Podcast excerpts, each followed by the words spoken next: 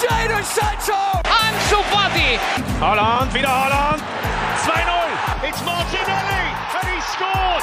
Mira, mira, mira, mira, Lemar para Joao Félix! Golazo! C'est bien fait.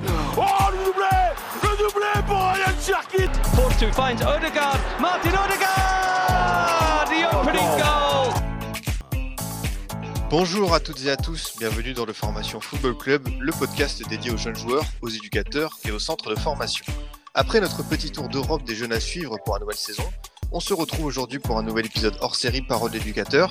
On va de nouveau pour pouvoir échanger avec un jeune entraîneur, comprendre son métier, découvrir son parcours et pourquoi pas susciter des vocations chez vous, les auditeurs. Pour ce sixième hors série, j'ai le plaisir de recevoir Sharafdin Ben Kerbich, alias Sharaf, éducateur du côté de Sainte-Geneviève-des-Bois dans l'Essonne. Comment tu vas, Sharaf? Ça va et toi, Adrien?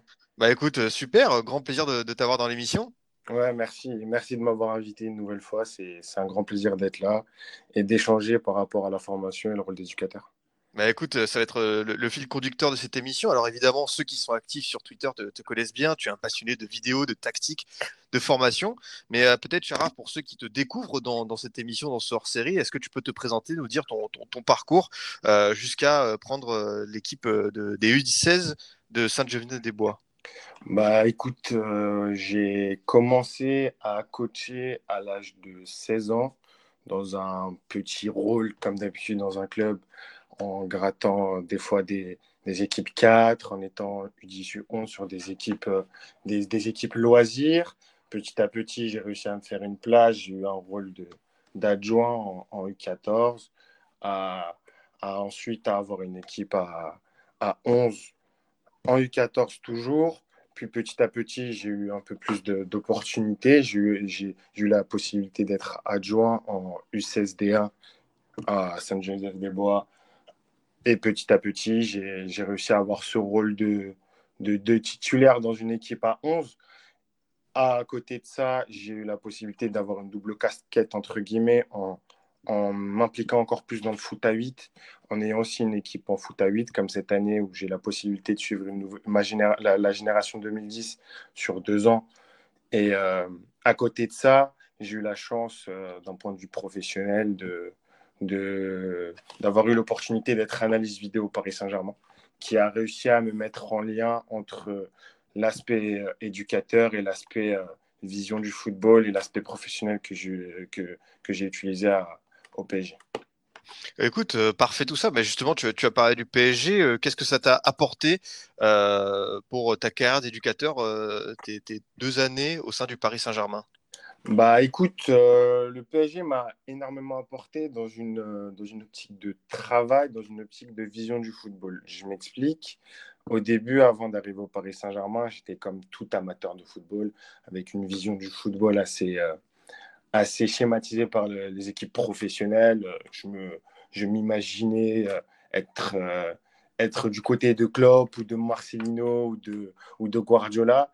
Et petit à petit, avec ce rôle de- d'analyste vidéo, j'ai eu la possibilité d'avoir un, un peu de recul sur, euh, sur les aspects tactiques, sur les aspects, euh, les aspects d'entraînement, les aspects individuels.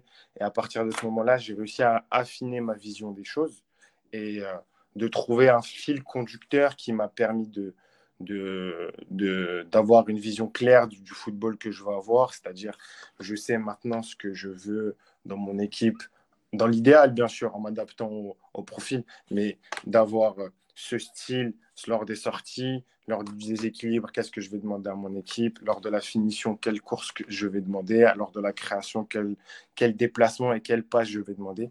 Et à partir de ce moment-là, ça, a permis d'être en lien avec euh, mon rôle d'éducateur et j'essaye petit à petit de projeter ces idées-là sur les différentes équipes que je peux avoir dans des rôles assez différents car les âges sont différents.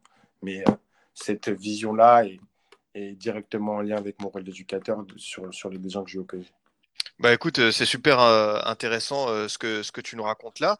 Euh, moi, je voulais te demander par rapport à TU16, euh, qu'est-ce que, quelles sont les clés pour toi pour faire progresser un, un jeune joueur dans cette catégorie d'âge? Qu'est-ce que tu essaies de mettre en place au, au fil des mois pour lui permettre de, de franchir des étapes? Bah, par rapport au U16, mon objectif prioritaire est l'objectif du club parce que je ne suis pas tout seul à faire ce travail-là si je n'avais pas la possibilité de travailler avec des, des éducateurs qui interviennent petit à petit ou, ou l'adjoint qui est avec moi, qui est Thomas, qui me permet d'avoir un peu aussi cette vision de recul, je ne pourrais pas faire ce travail-là.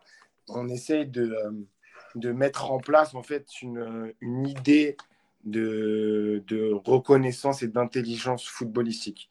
Je m'explique. En gros, l'idée, c'est de ne pas se retrouver dans une situation où un joueur reste figé à un poste. Notre objectif à nous, c'est que le joueur puisse comprendre les difficultés qu'il peut rencontrer sur un terrain de football à différents postes pour qu'il puisse s'adapter dans, le poste idéal pour lui. En gros, un défenseur central, je ne vais pas tout le temps le laisser en tant que défenseur central. Parfois, je vais le mettre latéral, parfois, je vais le mettre numéro 6, et qu'il puisse se retrouver dans des situations assez particulières où il pourra comprendre les difficultés qu'il a techniquement, tactiquement et en termes physiques. Si je mets par exemple un défenseur central au même poste, il va tout le temps être face au jeu, il va tout le temps être dans les capacités techniques à relancer sous sans, pression d'eau, sans être euh, dos au jeu. Alors que si je le mets dans un rôle de 6, mm. ces conditions-là vont directement être, euh, être face à lui et ça va être vraiment là où pour moi son apprentissage va être important et qu'il puisse comprendre en fait tous les rôles qui tournent autour de son poste idéal et qu'il puisse s'améliorer sur ces conditions-là. Et on, on essaye de, de, se retrouver dans une situation où, grâce à ça, tactiquement, les problèmes, c'est eux qui peuvent les résoudre. Les difficultés individuelles, c'est eux qui les comprennent et c'est eux qui essaient de les résoudre. Et que nous, on n'est pas dans, des, dans un rôle de, de dictateur dans le sens où, par exemple, je vais demander à mon défenseur central de relancer ici et exclusivement ici et de lui gueuler dessus. Moi, mon rôle, c'est que avec Thomas, notre rôle, c'est de directement leur poser les questions et que eux puissent retrouver les solutions. Un exemple, si il y a un seul attaquant adverse face à nous, je vais jamais demander à, à, avoir trois défenseurs qui reviennent relancer. Je vais demander à deux défenseurs qui viennent relancer. Et à partir de ce moment-là, je vais leur poser la question. Pourquoi je vais demander ça? Est-ce que sur le match, vous êtes dans de bonnes conditions? Est-ce que lors de la séance, sur une situation, sur une opposition, vous êtes dans de bonnes conditions? Et petit à petit, c'est à eux de résoudre les problèmes. Là, on a le sentiment que tu aimes bien euh, responsabiliser tes joueurs, de les mettre devant un, fait et voilà, tenter de résoudre cette problématique sur le terrain en match. C'est assez intéressant euh, comme discours. Ouais, c'est exactement ça. En fait, je, je reste dans l'optique que les éducateurs sont là pour encadrer les joueurs. Ils ne sont pas là pour résoudre les problèmes des joueurs parce qu'à partir de ce moment-là, le joueur ne réfléchira pas aux solutions, mais attendra les solutions de l'éducateur lors d'une mi-temps ou lors d'un temps mort pour se retrouver dans de bonnes conditions. Alors que notre objectif prioritaire, c'est que on ne se retrouve pas dans une situation où on doit être ultra performant en U16, c'est que notre rôle, c'est que le joueur qui arrive en senior soit dans les meilleures conditions et que ça soit lui qui soit euh, à 100%, que ça soit psychologiquement, intellectuellement parlant, techniquement parlant, physiquement parlant. Et que à partir de ce moment-là, il ne se retrouve pas dans une condition où l'éducateur va le mettre juste dans un rôle en senior, mais qui pourra jouer à plusieurs rôles et que lui pourra régler ces problèmes-là. Parce que c'est le plus important qu'on se retrouve dans une situation où les joueurs soient intelligents seniors. Ouais, on, voit euh, tout à fait où est-ce que tu veux en venir. Et pour euh, euh, voilà, leur faire, les faire grandir tactiquement, j'ai vu que tu utilisais beaucoup la vidéo, que tu faisais des retours de match. Qu'est-ce qui te plaît dans cet outil qui est la vidéo, notamment auprès des jeunes joueurs? C'est quelque chose qui va te permettre de voir les, les, les principes de jeu. C'est-à-dire que avant le début de saison, on est sur une optique de leur projeter les idées de jeu grâce à des séquences vidéo professionnelles en leur montrant que voilà, nous, notre style de jeu, on veut que ça soit ça, que voilà, euh, les, les, comportements individuels qu'on veut, on veut que ça soit ça. Et le retour vidéo, pour moi, il est aussi important que les vidéos modèles de jeu qu'on veut mettre en place. C'est que ils vont pas s'arrêter sur l'optique où si je donne un exemple, je me projette sur euh, un comportement individuel d'un 6. Si je montre à mon 6 le comportement de Pogba, il ne va pas s'arrêter que sur le comportement de Pogba. Parce qu'on peut se retrouver dans, un, dans une situation où euh, le joueur va dire Bon, bah, c'est Paul Pogba, c'est l'un des meilleurs milieux de terrain du monde.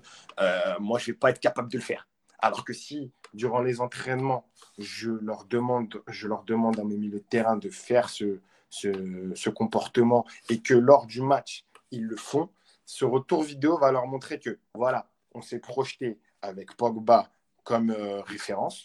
À l'entraînement, tu as été capable de faire ça et regarde ce qui se passe en match. En match, tu as été capable de, faire ce que Pogba te demande. À partir de ce moment-là, c'est euh, c'est eux qui vont assimiler les idées de jeu et c'est eux qui vont les comprendre et se dire que c'est pas impossible en fait.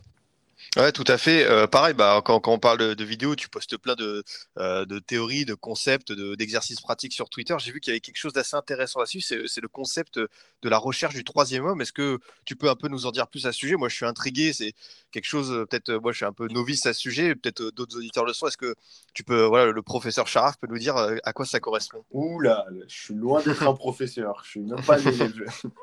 Mais par rapport à ça, en fait, l'objectif de notre, de notre équipe et de l'idée de jeu qu'on veut mettre à notre équipe, parce que c'est aussi l'idée de jeu qu'on veut mettre à toutes les catégories foot à 11 et foot à 8, c'est qu'on veut être dans la même optique, la même lignée. Et cette, euh, cette idée de troisième homme, c'est tout le temps se retrouver dans une situation où lors de, de situations de construction ou de, de, création pour, pour provoquer un déséquilibre, on veut trouver le joueur libre.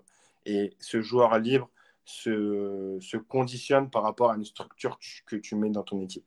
À partir de ce moment-là, ce joueur libre va avoir un gain de temps, un gain d'espace, et c'est là où les projections, les appels, les prises de décision pour déséquilibrer l'adversaire vont être importants. Et c'est pour ça que je, je reste dans l'optique que lors de ma création pour créer le déséquilibre, il faut trouver tout le temps ce troisième membre libre pour que pour la suite, tous puissent se, décanter.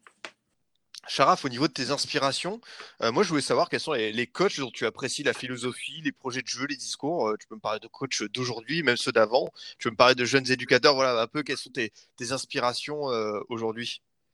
À l'heure actuelle, je m'inspire énormément de beaucoup de personnes. Je ne vais pas te citer beaucoup de noms que j'ai en tête parce que franchement, ça peut être une liste. Mais si je regarde dans le monde professionnel, je peux m'inspirer de Guardiola, comme je peux m'inspirer de Simeone, comme je peux m'inspirer de Marcelino, comme je peux m'inspirer de, de euh, Roger Smith, que de, de Klopp, et même dans, le monde euh, dans le monde amateur, semi-professionnel, on va dire. Par exemple, je peux m'inspirer que de, de, Thomas Berlet, je peux m'inspirer du coach de la nationale de mon équipe, je peux m'inspirer du responsable de la de l'école de foot de mon équipe. Et en fait, j'essaie de, d'intégrer toutes les idées qui me semblent intéressantes pour créer mon, mon idée de jeu et de créer mon projet de jeu à partir de ce moment-là. Ouais, je, je, comprends, euh, je comprends tout à fait. Euh, moi, je vais te demander euh, psychologiquement comment tu arrives à, à, gérer, par exemple, les parents des joueurs. Toi, comment tu fais face à ça? On sait que des fois, c'est pas évident pour certains coachs de, de, de, régler tous ces petits soucis au quotidien avec les, les parents. Toi, comment tu t'en sors? J'essaie de leur, de leur de les mettre dans un cadre et de les mettre dans, un, dans une relation de confiance, en fait. C'est de leur faire comprendre que, voilà, vos, vos enfants, vos, jeunes pépites, entre guillemets, parce que certaines personnes considèrent que leurs enfants, c'est des pépites, mais bon, ça, c'est un autre débat.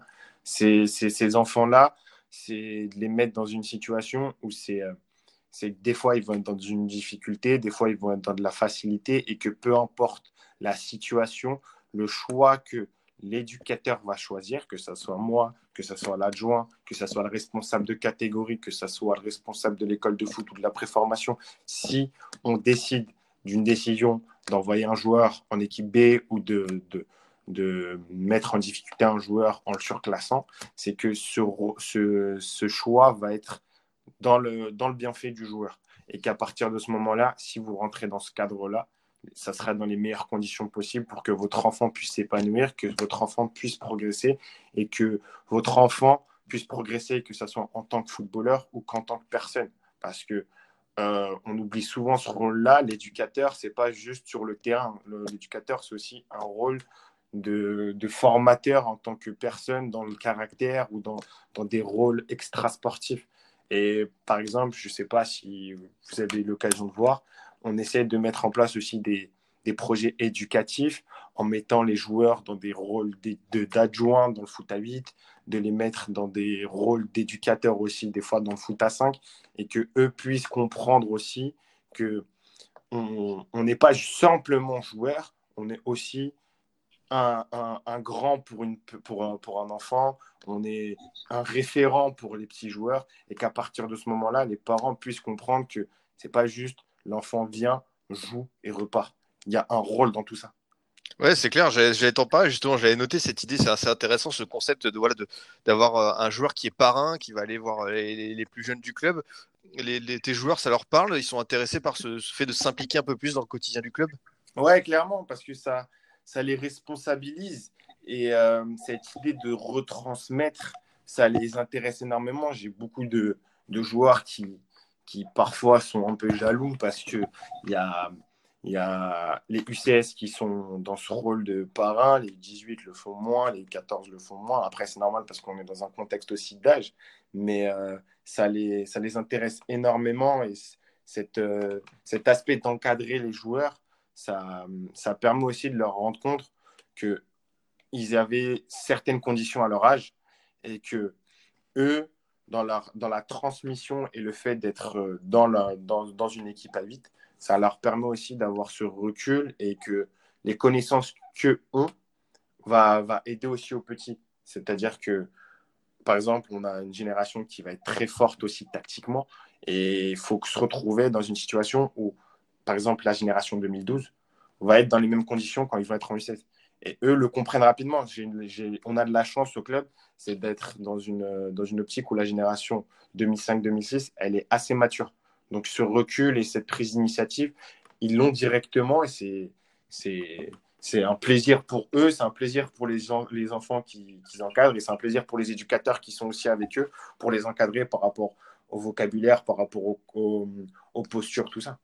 Ouais, j'ai vu. Et puis, autre moyen de, les stimuler, de les impliquer, j'ai vu que tu avais créé des, feuilles d'observation, euh, notamment pour qu'ils fassent euh, des notes suite à la dernière finale de la Coupe de France qui a opposé PSG et Saint-Etienne.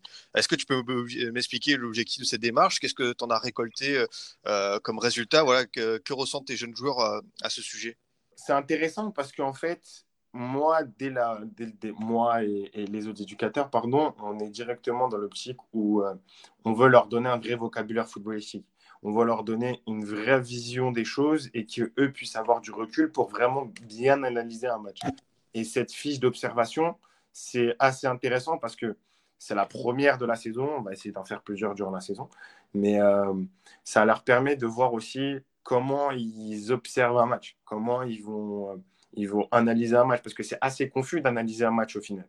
Parce qu'on va si on n'a pas la structure et la vision des choses, on va voir l'aspect avec ballon, l'aspect sans ballon, on va parler de plusieurs choses à la fois, on va pas cadrer les choses.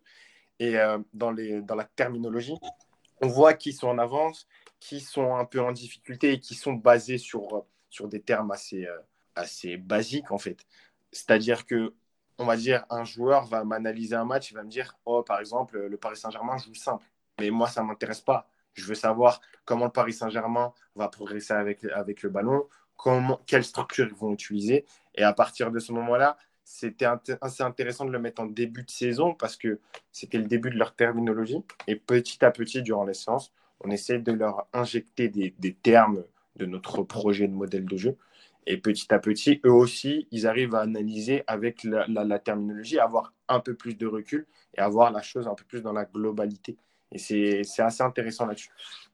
Ouais, je, te rejoins et puis ça, ça permet d'ouvrir un autre débat. Est-ce que pour toi, voilà, un, jeune joueur, un jeune footballeur euh, peut être déconnecté euh, de, de tout? C'est-à-dire, est-ce qu'un jeune joueur euh, peut ne pas regarder de match, par exemple, peut ne pas s'intéresser au quotidien des championnats, ou est-ce que pour toi, il doit forcément être impliqué pour s'instruire, développer son QI foot, par exemple? Ah non, c'est pas obligé. On est après, nous, on est dans une optique où le joueur vient pour pour de base s'amuser. On n'est pas dans de la dans de l'ultra compétition, on n'est pas tout le temps en, équipe nationale ou on n'est pas en train de, de jouer des, des, des, des, euh, des, compétitions internationales. Notre objectif, c'est de, de, de, mettre les joueurs dans les meilleures conditions. On a des joueurs au club qui ne sont, qui sont pas très intéressés par la vision de voir le football, mais eux aiment jouer au football. Bien sûr qu'à partir de ce moment-là, on va avoir un rôle assez particulier par rapport à eux. On ne va pas les obliger à aller voir un match. Après, on ne va pas l'obliger, mais on va le conseiller. On va lui dire, voilà, ce serait intéressant que tu puisses voir un match pour que tu puisses comprendre certaines choses. Et petit à petit, si ça t'intéresse, on continue dans cette optique-là. Si ça ne t'intéresse pas, c'est pas grave. C'est durant les séances que ce vocabulaire va être injecté et que toi, tu vas devoir le comprendre et que ta vision footballistique va progresser. Ça veut dire que là, dans le, dans, dans le comportement qu'on aura en tant qu'éducateur, on va être un peu plus précis avec lui, on va être un peu plus focus avec lui, et petit à petit, il va, il va s'impliquer. Ouais, c'est sûr. Et puis, euh, comment toi, tu parviens euh, pour euh, ce, côté implication aussi à, à souder ton vestiaire, à avoir de l'harmonie Qu'est-ce qui peut se passer sur et en dehors des terrains? Voilà, comment tu, tu parviens à, à avoir ce- ce- cette cohésion de groupe? On essaye de leur, de leur donner un peu de responsabilité, c'est-à-dire que on va essayer de les, de les laisser un peu en autonomie sur les échauffements, on va essayer d'un peu de les laisser en autonomie sur les avant-séances. Je pense que tout le monde se doute bien qu'un éducateur dans le monde amateur n'aura pas tout le temps des disponibilités d'un terrain à l'heure exacte. Parfois, il y aura une séance avant, parfois, il y aura des difficultés. Et à partir de ce moment-là, c'est à eux de les souder. Après, nous, on a de la chance d'être dans, un, dans une équipe et dans une génération qui se connaissent déjà tous. Mais si je prends l'exemple de la génération 2010 que je- que j'ai la chance d'avoir, eux, c'était beaucoup de jeux de, de cohésion, beaucoup de, de petites sorties en, en équipe. Euh, sur les tournois, il y avait quelques petites relations. À partir de ce moment-là, c'est à eux de, c'est eux qui créent leurs relations et, et- et dès qu'on sent que la condition nous permet de les laisser en autonomie, on va les laisser un peu plus, euh, un peu plus se débrouiller. Et moi, par exemple, en, en 2010, avec les 2010, je vais parfois ne pas parler pendant un match. Leur dire que Mm. vous êtes les joueurs de football sur le terrain de foot, vous êtes les personnes qui sont acteurs et qui prennent les décisions. Moi, je suis là pour encadrer. S'il y a des difficultés ou s'il y a quelqu'un qui considère que quelqu'un fait une mauvaise chose, c'est à lui de lui parler, mais en utilisant le bon vocabulaire. Au début, c'était compliqué parce qu'il y avait beaucoup de chamaillerie, mais petit à petit, c'est là où la cohésion se crée et tu sens directement les leaders d'équipe, les, les personnes qui seront un peu plus en retrait, et ces leaders d'équipe-là, c'est là où, en tant qu'éducateur, on va aller lui parler, lui dire voilà, ce serait intéressant que tu parles plus avec l'équipe dans un, dans, dans, dans un rôle, on va dire, de, de rigolade, de, de, d'intégrer les joueurs. Et petit à petit, c'est là où les relations se créent. C'est bien de, développer cet aspect psychologique, d'avoir euh, justement ces fameux relais, ces, ces- ces leaders de vestiaire qui vont pouvoir accompagner les autres, peut-être parfois plus timides, euh, dans le groupe. C'est ça, et c'est très intéressant, surtout parce que tu crées de la responsabilité. Et même, des fois, ce qui est surprenant, c'est qu'on apprend que le leader d'équipe qu'on voit sur les séances ou sur les matchs ne va, va moins parler, alors que dans le vestiaire, certains vont se lâcher parce qu'il n'y aura pas l'éducateur avec lui, il n'y aura pas l'adjoint avec lui. Et dès que tu n'as pas l'encadrant, les, les joueurs un peu plus en retrait vont un peu plus discuter, c'est eux qui vont un peu plus déconner. Et c'est très intéressant là-dessus. Et c'est pour ça que, pour moi, le rôle d'éducateur, c'est vraiment, vraiment d'encadrer les joueurs et pas de leur donner des directives, de leur donner des obligations. Et que même dans le côté extra-sportif, ça, ça, ça libère certains joueurs et ça crée des, de, nouveaux caractères carrément. Mm. Ouais, justement, pour euh, aller un peu plus loin, euh, j'ai déjà parlé avec d'autres éducateurs euh, d'interdisciplinarité, du fait d'aller vers d'autres disciplines. Toi, est-ce que tu fais par exemple du futsal? Est-ce que tu pratiques d'autres sports pour, on va dire, développer certaines aptitudes? Voilà, qu'est-ce que tu fais en dehors du foot, même si c'est du foot euh, quand même, parce que ça va t'aider à faire progresser tes joueurs d'une certaine manière. Malheureusement, on n'a pas la chance encore de faire du futsal à Saint-Geneviève-des-Bois parce que problème de créneau oblige, on n'a pas encore la possibilité de faire d'autres sports. Mais c'est vrai que cette idée-là est très intéressante parce que tu vas les mettre dans, un autre contexte et ça va, les, euh, ça va les mettre soit en difficulté, soit ça va libérer certains joueurs. Je me répète un peu, mais c'est vraiment là où la cohésion d'équipe va se créer, c'est là où la, la, la, la, la relation entre les joueurs va se créer. Et c'est vrai que ça, peut être une, très très belle idée. Et limite, là, tu viens de me donner une nouvelle idée pour, euh, créer une nouvelle cohésion avec les joueurs. Ah bah écoute, euh, pas de souci. hein. Si moi je peux t'aider, t'apporter euh, quelque chose, ce sera avec, grand plaisir. J'ai vu que pareil sur l'aspect défensif, tu avais partagé beaucoup beaucoup de notes. C'est vrai que parfois à cet âge, défendre, ça peut paraître pas, pas comment dire euh, quelque chose de- d'évident. Euh, comment toi t'arrives euh, Bon, évidemment il y a des défenseurs, mais comment t'arrives toi à, à mobiliser euh, tous tes joueurs, les, les 11 joueurs, les 10 joueurs de champ, euh, dans le travail défensif? Comment tu fais pour les impliquer à fond? La première des choses que je leur dis, c'est que vous êtes joueur de foot. Je sais que tout le monde ici aime jouer au foot et avoir la balle. Moi, Mhm. le premier quand j'étais joueur de foot.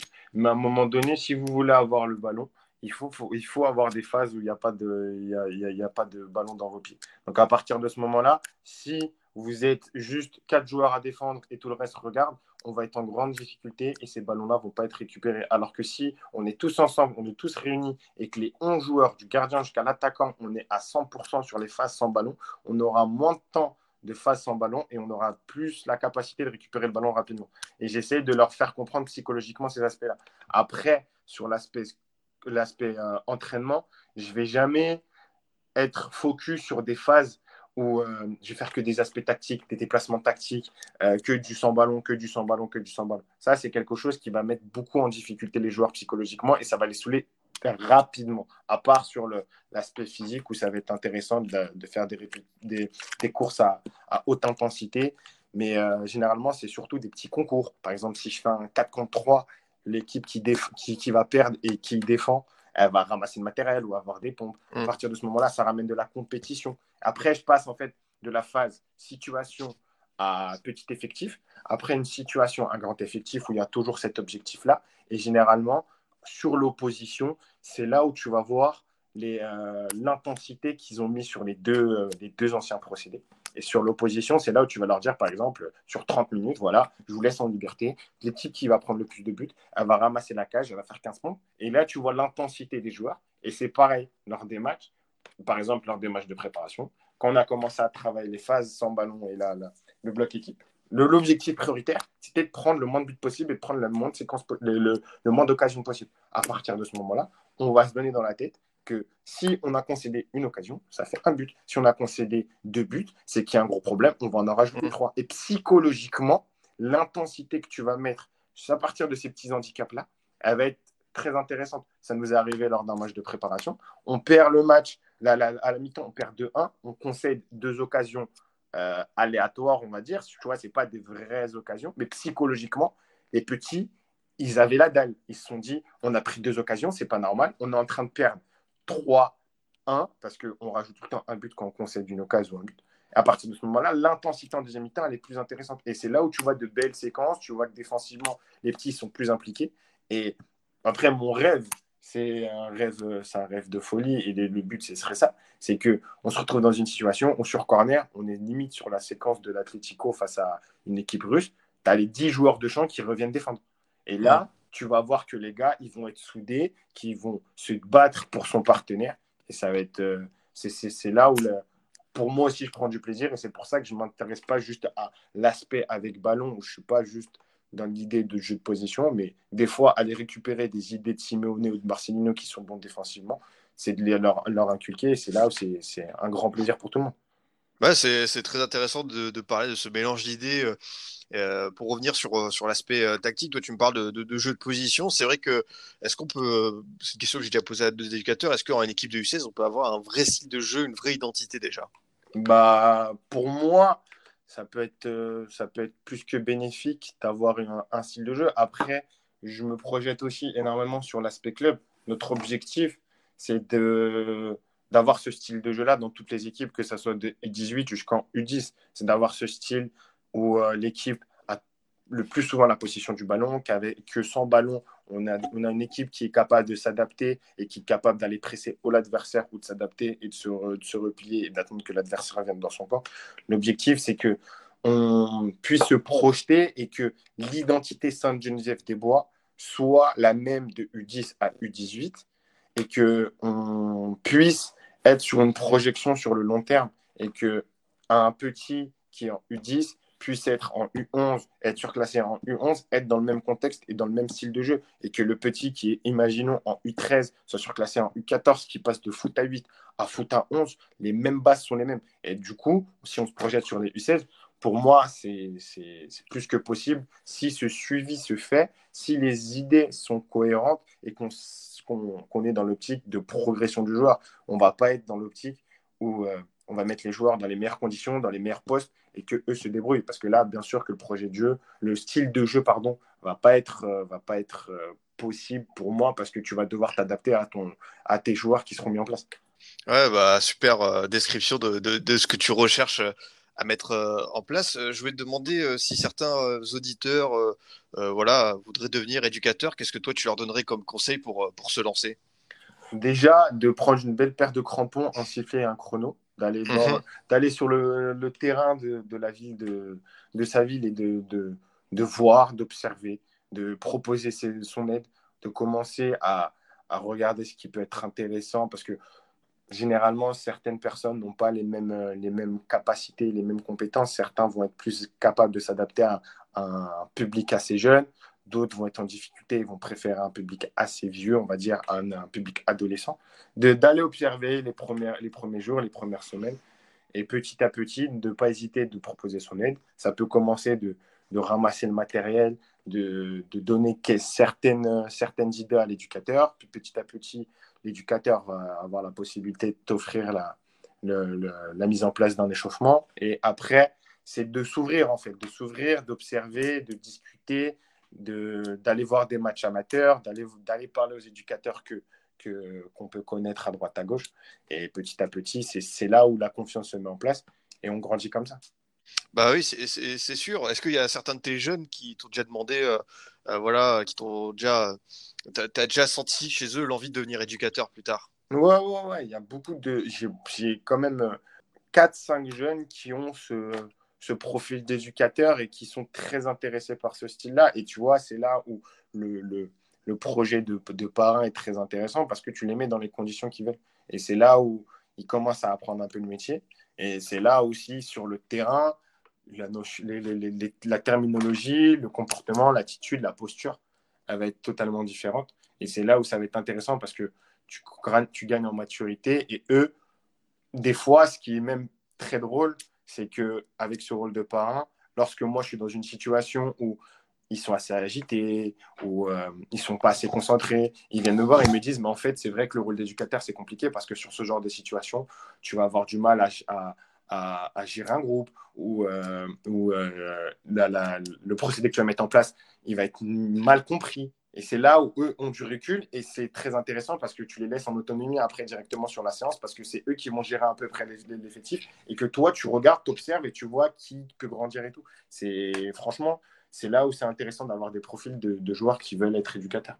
Ah bah évidemment, je l'imagine. Et puis tu as dit, euh, l'éducateur a plusieurs euh, facettes. Il y a le fait de, évidemment, d'être sur le terrain, de les accompagner, mais aussi, euh, euh, voilà, vérifier que tout va bien à l'école, dans sa famille. Enfin, c'est un, rôle avec tellement de, de facettes au final. C'est ça et c'est au final c'est pas c'est pas c'est pas un travail si je peux appeler ça un travail c'est pas Mm. c'est pas un travail travail très très facile comme les gens peuvent comprendre peuvent, peuvent penser et c'est là où tu dois être impliqué à 100% si tu veux vraiment faire progresser les joueurs tu dois être impliqué mais vraiment du lundi au lundi tu dois être à l'écoute des joueurs tu dois savoir ce qui doit se passer dans la vie dans la vie sociale du petit tu dois savoir ce qui doit se passer à l'école tu dois savoir ce qui doit se passer avec la famille et c'est pour ça qu'il faut être impliqué à 100% et que ton téléphone est toujours, est toujours euh, disponible, que ta porte est toujours disponible, que tu es tout le temps à l'écoute. Et c'est là où, où, personnellement, je prends du plaisir et j'espère que tous les éducateurs qui sont en France prennent du plaisir aussi.